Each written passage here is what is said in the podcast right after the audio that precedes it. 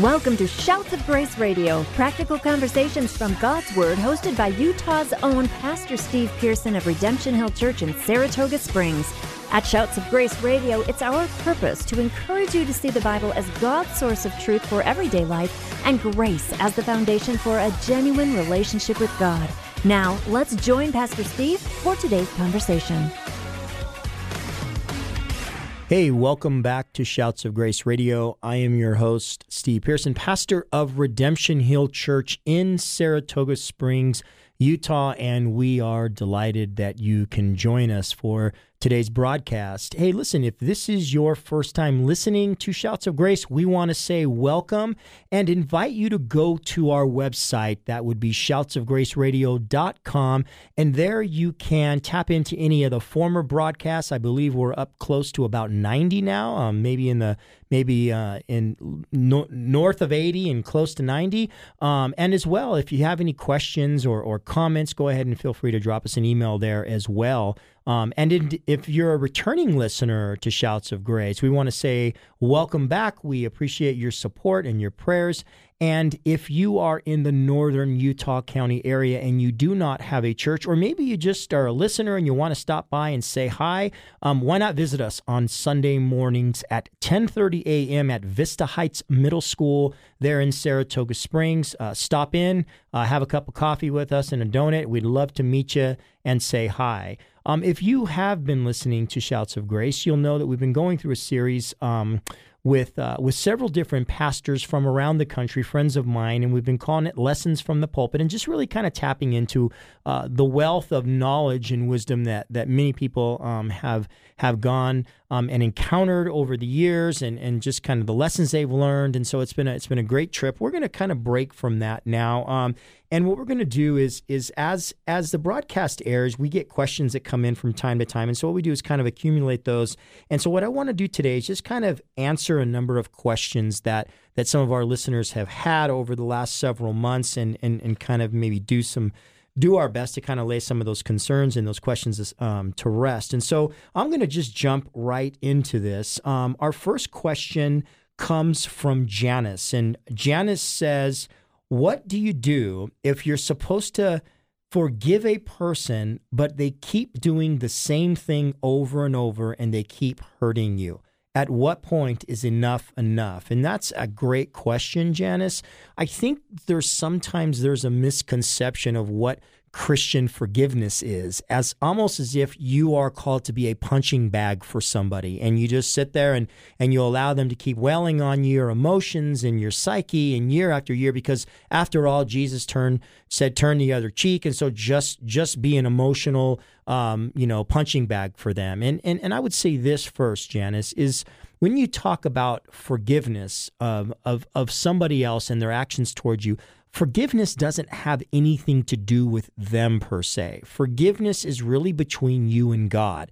Because of all that God has forgiven you of, who am I to hold something against somebody else? And so we wouldn't say that that that forgiveness is you just sit there and you be treated however somebody else wants to treat you. That that's that's kind of a weird concept of forgiveness, but it does mean that whatever takes place in the broken part of the human heart that holds grudges and brings people into a place of bitterness where Hebrews would say causes many to be defiled that that thing there needs to be surrendered to God. Now, having said that, once you have forgiven from your heart what somebody has done because God has forgiven you, there is nothing in the Bible that would suggest that you can't put up barriers. And because here's the thing you get to choose, in many cases, friends, you get to choose people that oftentimes hurt you and how close you want to be with them. And there's no sin against that. And so, one of the things that we would say is, you know, friendship is something that that is based on trust and trust is something for all of us that is earned and when trust is broken there is something called reconciliation. And, and so when you think of forgiveness, Janice, think of it this way that that forgiveness has nothing to do with the offender. It has everything to do with you and God. God, I'm going to forgive them because I've been forgiven of a far greater debt. But when it comes to reconciliation, reconciliation has everything to do with the person. And reconciliation means that the two parties in the dispute sit down in, on, uh, across the table from one another, if you will. All of the cards are out on the table, and that person gets to share their offense. This hurts me. When you say this, when you do this, when you act this way. And that is where you find out if this thing called restoration is possible. Because when we're seeking to be reconciled to one another, what we're doing is we're trying to understand each other's offenses. If the person doing the harm says, "Well, this is why I do this," you know, whatever it is, that's the explanation. That's the explanation part of everything. Why are you acting the way you're acting? And and if you walk away from that with a better understanding of of why the person is doing what they're doing, then the next step is possible, and that's restoration. And restoration simply means bringing something back to its original condition. So oftentimes, let's take for example a marriage. If if there's maybe unfaithfulness in a marriage, there's oftentimes where restoration never takes place but forgiveness and reconciliation do meaning that that once the reconciliation happens maybe there's kids involved and they understand look i don't want I don't want to go to this place of restoration because the damage that's been done really is is beyond what I can what I what I can handle, if you will. And so you may agree we're going to be friends, we're going to reconcile for the sake of the kids, but restoration never happens because the offense was so deep and so great. But listen, if restoration ever is to happen, you have to sit and reconcile with somebody. And then restoration is simply the process of rebuilding trust. And that takes time, whether it's in friendships, whether it's in broken relationships. And so, Janice, don't don't think that forgiveness as a Christian means you sit and get beat for a month, a year, 10 years, 20 years, because after all, now I will say this in, in, in regard to that, Janice, is that the Bible says of Jesus that when Jesus in 1 Peter chapter 2 verse 23 when Jesus was threatened he didn't threaten in return. When he was reviled he did not revile in return but he committed it to God who judges righteously and there's something in that that gives us what the heart of Christ is when we're being threatened, when we're being reviled. Like a lamb led before the slaughter, Isaiah 53 7. He opened not his mouth. It's Romans chapter 12, verse 19. Give place to wrath, vengeance is mine, says the Lord. So there is this idea that in in the brokenness as we're rubbing up against the brokenness of humanity and we're being offended and we're you know needing to forgive people there is an element as well of surrendering things to Christ and allowing him to be your strength in that. But that doesn't mean that you have to sit and be beat and abused emotionally, and certainly we would say not not not not physically. And so I hope that helps, Janice. Um, you know, if if you have any further questions on that, feel free to get in touch with us at um, at, at um, sorry, I was going to say our church address, but but at shoutsofgraceradio.com. It's been pleasure answering that question. The next question comes from Samuel, and Samuel says, "How can Jesus be God and the Son of God at the same time?" I don't understand the Trinity. So, Samuel, um, well, I will say this. Let me begin by saying this. There are some things that are very difficult in Scripture to understand. And, and sometimes God doesn't necessarily call us to grasp and understand all the facets of them, but to study them, be convinced of them, and then trust Him with those lingering questions and doubts. Because if the whole of Scripture teaches something, which we know is from God, then whether my mind can grasp every small element of that is irrelevant. And so the Trinity would be one of those things that we would call a paradox. Okay. What, what that means is there seems to be um, seems to be contradictory truths. On one hand, you have the humanity of Christ. On the other hand, you have the deity of Christ. Well, those two in our mind are opposed to one another, right? How can you be God and man? They, they, those two are mutually exclusive. They're opposites. And so when you put those two in the same person, which we know the, the theological term is called the hypostatic union, when you put those two in the same person, it, it creates –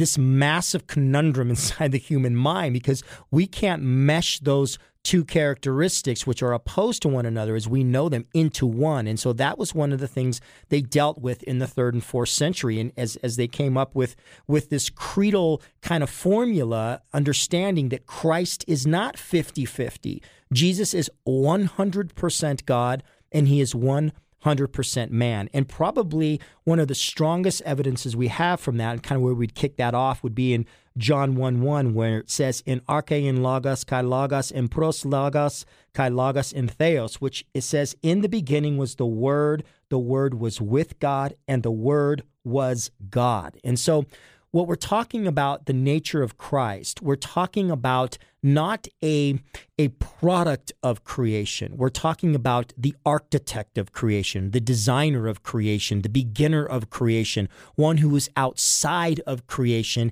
and chose to step into time and space for a specific purpose, and that purpose being the redemption of God's people. And so the problem that you and I are going to have is that when we look at the qualities of God, or let's call it the the attributes of God, um, there there are two types. There are communicable and incommunicable, meaning there are some that God gives away to us, like love and patience and kindness, and He says, "Be more like this." And then there are those that He holds Himself, like His eternality, His immutability. He never changes. His um, His you know omniscience. He's all knowing these are things that humans cannot tap into. And so what happens is in the person of Christ you see all of humanity and all of deity. And what I'm doing is I'm dealing with the first two people of the trinity. And so when the question is asked how can Jesus be God and the son of God? If you think of eternity that there is one God right? There's there's one what and three who's. One God and for a purpose of redemption that God took upon himself an additional nature, that being human. And he chose to step into time and space in a manger and and allow himself to to receive all of the qualities of humanity minus the sin and therefore grow up being hungry, being thirsty. The Bible would say growing in wisdom, yet having all wisdom. There's where our there's where our issue starts to come in. That Jesus knew all things, yet he limited himself in knowledge. How, how is that possible? Well, you know, you, you look at Jesus' exercising of, of his omniscience when he tells Peter, hey, you know what? You got to pay your taxes. Go over there and grab a fish and the first coin. First fish you grab, open its mouth and pay your taxes. You're going to find a coin. That's an exercise of omniscience. No human being can know that. Many times Jesus would would say something like like like like to the man that was that was in his bed and dropped through the roof. He said, hey, your sins be forgiven you. and, and then he perceives the thoughts of the Pharisees which is a sign of omniscience saying, hey, um, you know, I, I, I can even see your thoughts, but that's not possible for a human. You see him being able to to demonstrate his omnipotence, his all power when he stands up on the bow of a boat and he tells the sea, "Be quiet and stand still." Yet you see his humanity when he weeps and he cries over a friend Lazarus. And so you see all of these attributes and qualities in the person of Christ, both his deity and his humanity, and our mind doesn't know what to do with it. And so, what usually happens is people will do one of two things. They'll err and they'll try and reason and reconcile the fact, well, then he can't be God. He has to be a creation of God and he's God like. No, it says, in the beginning was the Word, the Word was with God, and the Word was God. The same was in the beginning with God. And then it goes on to say in John 1, verse 14, and the Word which was God became flesh and dwelt among us. Now, we can spend all day talking about that and, and, and the dynamics of that. But at the end of the day, Jesus Christ is the eternal God who existed for all eternity and chose for the reasons of of clearly scripture would say of redeeming people from their sin he chose to step into time take upon himself a human nature and then die for the sins of humanity. Never one time losing his deity, laying aside his divine prerogative? Yes, but never one time was the nature of Christ compromised by the infusion of or the taking on of an additional nature in his humanity. And so I, I hope that helps. It, it is a it is a complex subject, but um, we'd love to ans- answer more questions concerning that. If you wanted to go onto the website and drop us some more questions. Hey, listen, um, we're going to take a short break. You've been listening to Shouts of Grace Radio. We'll be right back.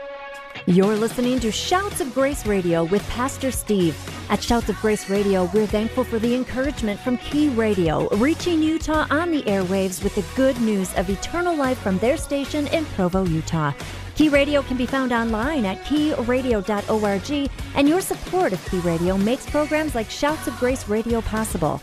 Now, let's join Pastor Steve for the conclusion of today's conversation. Hey, welcome back to Shouts of Grace. I am your host, Steve Pearson, pastor of Redemption Hill Church. And just on the other side of the break, we were answering a question um, from Samuel in regard to the Trinity. And, and, and those of you that have been listening know that um, today we're on today's episode, we're kind of taking a number of questions that we received over the last um, several months, and we're kind of um, bringing them into a collection, and then we're answering those. And so uh, we answered Janice's question and Samuel's question. And so the, the next question we have is from David. Um, David says, "I am struggling with yet another contradiction in the Bible." In 1 Chronicles 21:12, it says that God offered David 3 years of famine, but in 2 Samuel 24:13, it says that God offered David 7 years of famine. So which is it? Well, First, let me let, let me say this, David. Um, there are no contradictions in the Bible, and so I'm not I'm not completely sure what you're referring to in that. Um, and, and and this is an important um, kind of kind of launching point is that Scripture says that it is inspired by God, um, and what that means and what it doesn't mean um, is that number one, it doesn't mean that it's it's word for word, like God sat and told Paul, write this, write this, write that. We don't believe that. But inspired means it's God breathed, meaning that God moved upon human vessels and inspired them to write the words that we would know as scripture. And so, because of that, we would say that the Bible is inerrant, meaning it doesn't have error. And so when you say and begin your question with, I'm struggling with yet another contradiction, uh, what, what we would say is, well, there aren't contradictions, but there can be perceived contradictions if our knowledge base is limited. And so um, we, we would we would challenge that and just push back a little bit there and say and say that's that's not so. But but concerning your question itself, um, you, are referring to obviously um, in First Chronicles chapter 21 as well Second Chronic Second Samuel 24 are, are very sim- they're they're two of the same um, instances that, that are being shared there. And that's, of course, when David decides that he wants to number the people. And as a result of numbering the people, perhaps in his heart was, well, scripture even says there in First Chronicles that Satan moved upon the heart of David to number the people. And so whatever his motives were, it wasn't a trust in God. Perhaps he wanted to count his strength and he wanted to see just just how how strong he was. But but God did not did not um, weigh in on that with with favor. And so he comes to David and he offers him three choices. And and those choices are number one, he can have a three year sentence. Um, number two, he can have a three month sentence, or number three, he can have a three day sentence. And when it came to the the three year sentence, it was three years of famine. Um, and so that is of course talked about in First Chronicles chapter 21. But then when you go to Second Samuel 24, it gives the same story, but then the offer isn't three years of famine. The offer is seven years of famine. And so you have what seems to be a contradiction there. And so, um, a couple of things, David, is that when you read some of the earlier manuscripts on that, and, and even some of your earlier versions, some, some of your more popular versions of the Bible, like the King James, the New King James, the NASB, those have a seven year reference there. And you read like your your some of your newer versions, the ESV and some others, those actually change that to three years. But but that doesn't is isn't what we need to talk about. If you go to First Samuel, or sorry, Second Samuel, um, ver, uh, chapter twenty one and verse one, David, it says something interesting that I think can kind of clarify um, your your your your question here. It says, "Now there was a famine in the days of David for three years." Year after year, and David sought the face of the Lord. And so understand that that when you get to chapter 24 and David numbers the people, you also have chapter 21, which you just read, meaning that there was already a three year famine that was in place. When you read the First Chronicles version as well as the Second Samuel version, it took David nine months and some 20 days to number the people. So you know that if there's already a three year famine and it took nine months and 20 days to number the people, that David, at minimum, was sitting on close to a four year famine when God came to him and he said in First Chronicles, what would you like to do? Would you like three years of famine, or three days of the sword of the Lord, or three years of falling into your enemy's hands? And so here's the point, David. Chronicles and Samuel are not in opposition to one another, but they take this from different angles. There in First Chronicles 21, he's giving the exact punishment for David's numbering the people three years of famine. But in 2 Samuel 24, he's talking about famine as an accumulation, including the four years that were already in place. And so it isn't a contradiction, it's just coming from a different perspective.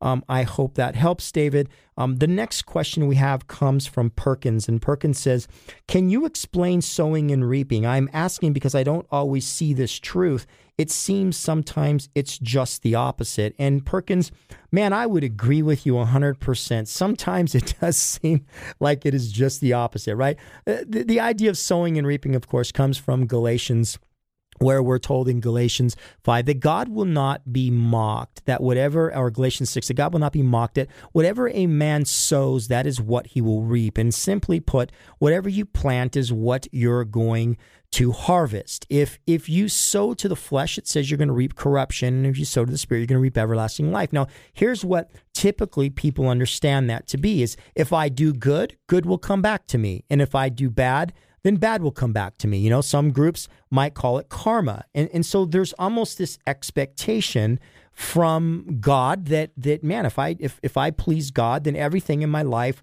will go good. And and, that part of sowing and reaping is not completely true. There's a, a statement that, that that Solomon makes in Ecclesiastes 8. He said, There's a vanity that takes place on earth, that there are righteous people to whom it happens according to the deeds of the wicked, and there are wicked people to whom it happens according to the deeds of the righteous. I say this is vanity. Solomon said, Man, I, I don't understand this. That, that good people are having bad things happen to them and bad people are having good things happen to them. This is vanity. This is confusing. And what Solomon is essentially saying is look, this whole idea of sowing and reaping doesn't seem to be working itself out in every case. And so here's what I would say.